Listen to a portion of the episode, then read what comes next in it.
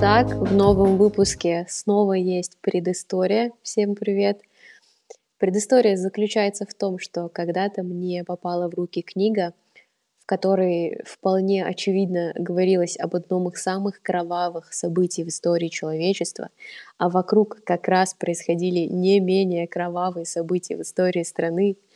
И в книге, но в книге ни разу само это событие не называлось. И в целом главный герой показал, как можно порядочно и достойно жить даже вот в такие страшные времена, и не просто не пачкая руки или не прячась, а жить деятельно, с четкой позицией.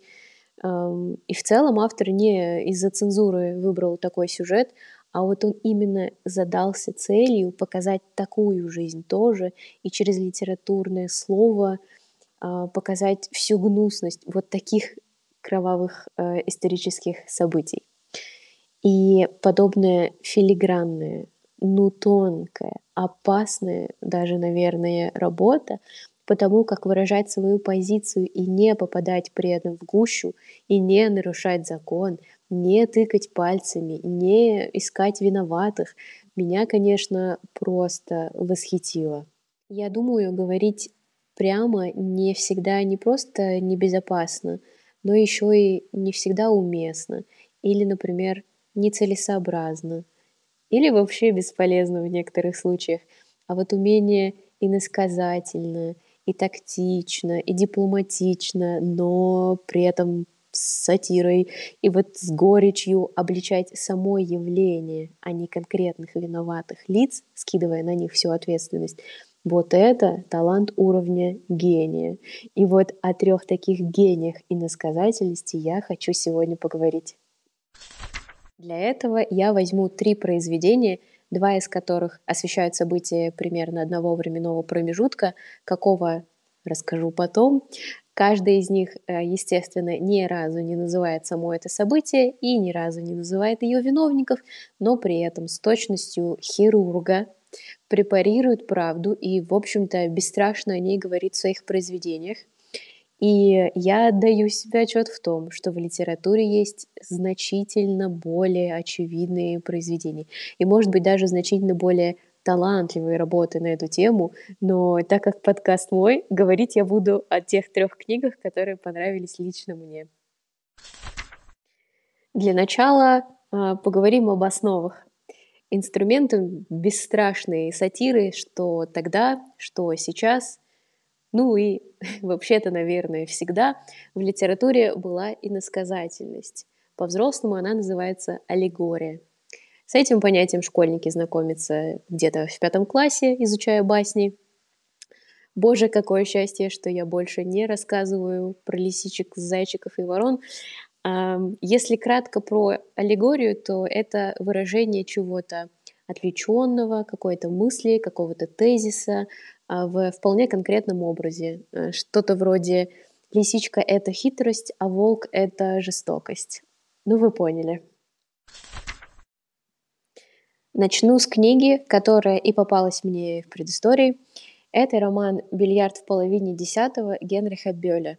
Не самый популярный инстаграмный автор, но, боже, какой же он талантливый.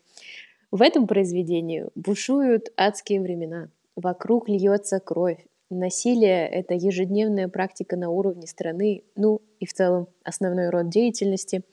Молодежь пропадает в этом пекле, никто не смыслит здраво, а главный герой изо всех сил пытается не испачкать в этом руки, ну и даже еще немножечко отомстить, что называется, у станка. Как там он отомстил у станка, получилось ли у него или какой ценой получилось, если получилось, вы узнаете, прочитав это произведение.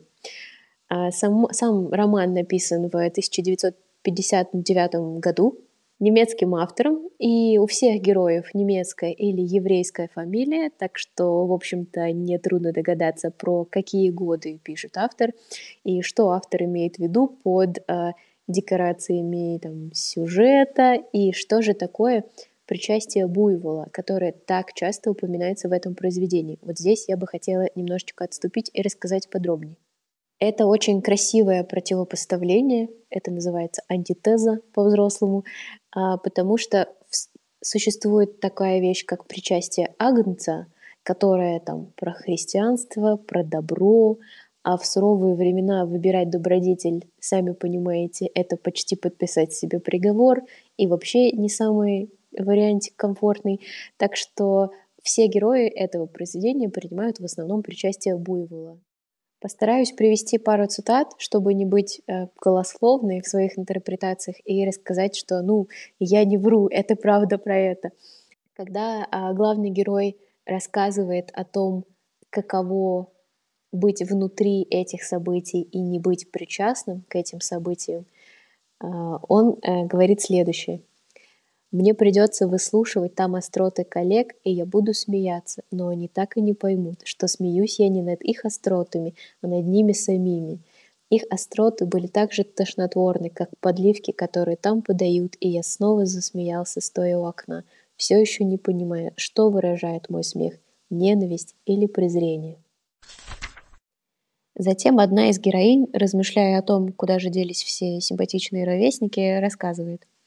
За какие-нибудь два-три месяца было уничтожено ужасно много хорошо воспитанных молодых людей.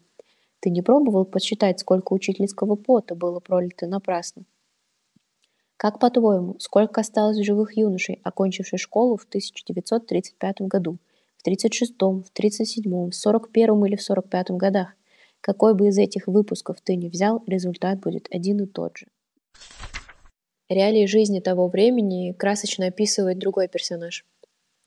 Достаточно было не вовремя моргнуть, достаточно было иметь волосы не того цвета, как надо, или нос не той формы, как надо. Впрочем, и этого не требовалось. Им вполне хватало метрического свидетельства отца или метрики бабушки.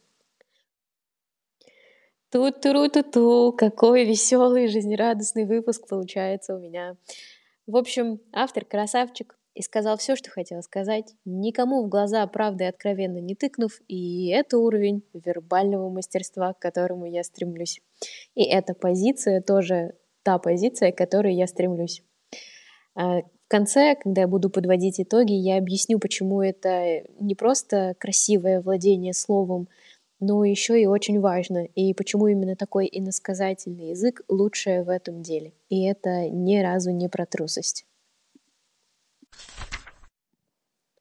Переходим к произведению номер два.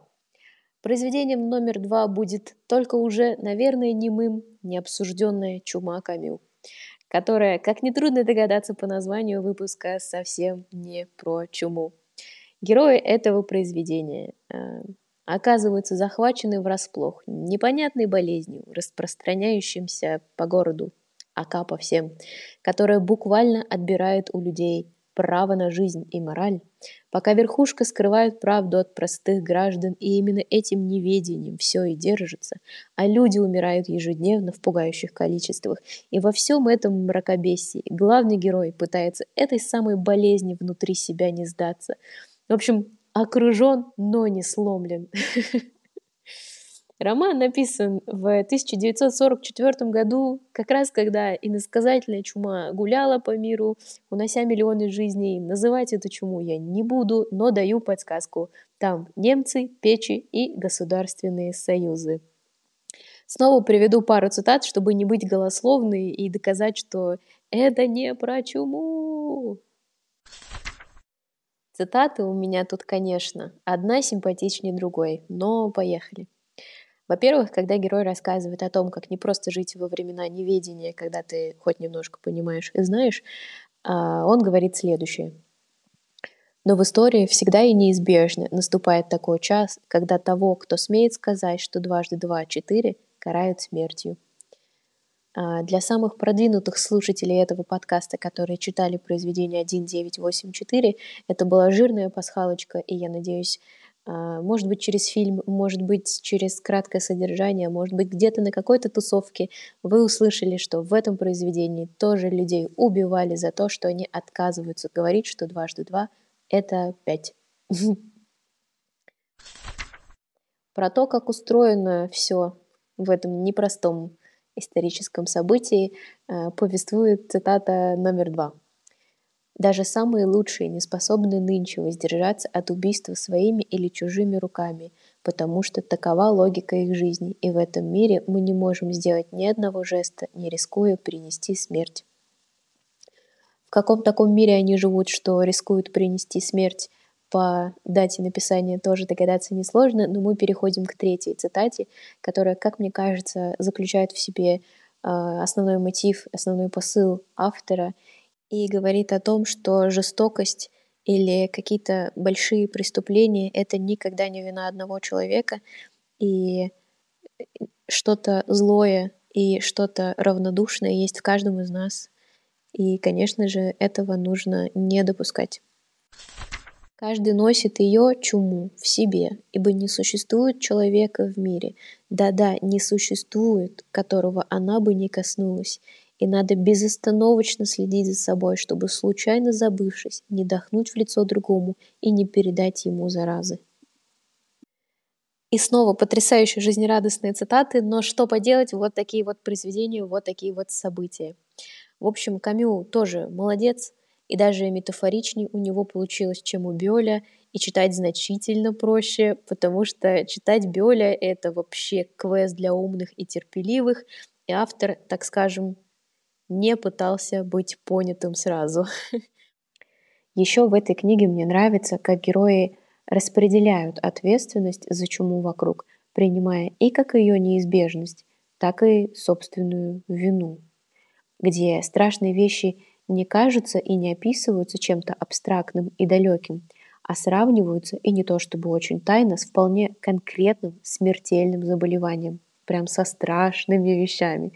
И еще мне очень хочется отметить, что чума так быстро распространялась от нечистоты и невежества населения, точно так же, как и жестокие и категоричные идеи, свойственные тому историческому событию, распространялись легко лишь среди тех, кто знает очень мало и не готов разбираться. Ну и третья книга «Мои личные остатки сладкие», моя вишенка на торте и самая изящная, самая громкая сатира, бессовестная сатира, которая вообще больше похоже на литературный плевок в лицо, чем на книгу. Это, конечно, «Скотный двор» Оруэлла. Оставила напоследок еще и потому, что за объект того самого литературного плевка взято что-то очень близкое к нам географически. Спойлер, мы здесь живем. И по времени, спойлер, это было сто лет назад. Называть события я не буду, но кто историю в школе учил, тот поймет, где зарыт клад. Это настолько великолепное произведение, что я настаиваю на том, чтобы вы выделили буквально полчаса своего времени и прочитали его, но оно, не, ну, оно небольшое. Но вот вам краткая обрисовочка, чё как было. Значит, жили-были на ферме главари, которые, цитирую, «воплощение мудрости и кротости, несмотря на торчащие клыки». Как-то раз они в пламенной речи открыли глаза обитателям фермы на то, как все плохо, как их угнетает хозяин и как будет хорошо, если они объединятся против общего врага. Затем две жирные свиньи под амбициозными именами Наполеон и Цицерон, ака два крупнейших политика Эва. У меня, у меня такое ощущение, что я рассказываю какой-то анекдот. Ну ладно. В общем, Цицерон и Наполеон объяснили рабочим простым лошадкам, которые, цитирую, «не способны дойти до чего-то своим умом, но после того, как им все разжевали, они стали самыми надежными проводниками свинских идей». В общем, объяснили им две свиньи, как жить, и да началась новая эра равенства всех животных. В этой эре равенства животных свергли верхушку, которая заботилась о них. Это человек в этом произведении. Уничтожили все, что напоминало об этом человеке. Придумали правила и даже записали их на заборе. И даже разослали всем остальным фермам позерский акт того, что у них получилось. Они тут строят лучшее общество, пока все остальные занимаются как каким-то бредом. В общем, потом как-то совершенно незаметно правила начали переписываться на ходу. Незаметно, потому что обитатели фермы не умели читать, как удобно, правда? А потом, цитирую, ферма стала богатая, а обитателей нет. А потом случилось, цитирую, все животные равны, но некоторые животные равнее. Ну а под конец а, людей от свиней отличить стало и вовсе невозможно, но какой ценой построено это великолепное общество и получилось ли построить это великолепное общество и чем все обычно кончается, вы узнаете, прочитав это великолепное произведение. В общем, сатира уровня «Литературный бог». И, подводя итоги этого горько-сладкого выпуска, мне хочется толкнуть вдохновенную речь, как всегда, угадайте о чем, о чем, о чем, о литературе. Мне искренне хочется, чтобы каждый понимал, что литература, во-первых, жива, во-вторых, не только про романы, про любовь, про приключения и про синие занавески. Это всегда про горячий отклик на все, что происходит в мире, и особенно если происходит в мире какая-то глобальная несправедливость или жесть. Это про неравнодушие, это про подобрать правильное слово, чтобы показать, что такое происходит, чтобы объяснить всю сложность, всю гнусность, всю неоднозначность порой и весь путь того, как сначала это никто не замечает, а потом это катастрофа мирового масштаба. И если в реальной жизни голос одного человека не может изменить многое, то через литературу и через умелое обращение со словом можно сказать абсолютно все, что ты думаешь. Исключительно от твоего таланта зависит то, поймут ли люди, что такое это сложное историческое событие, каково быть внутри него и как много вариантов жить в такие непростые времена. И при этом ты не будешь громким попугаем, и ты можешь стать рупором целого поколения, таким рупором, чтобы потом какой-нибудь учитель литературы с восторгом, перечитывая перед записью подкаста книжку, чтобы у него во лбу ярким неоном горела надпись «Воже за», «Я тоже так хочу», «Боже, как приятно читать умные книжки». В общем, дорогие, любимые слушатели, друзья, пожалуйста, читайте хорошие книги, так вас точно не коснется чума, и так вас будет значительно сложнее обмануть. Пока!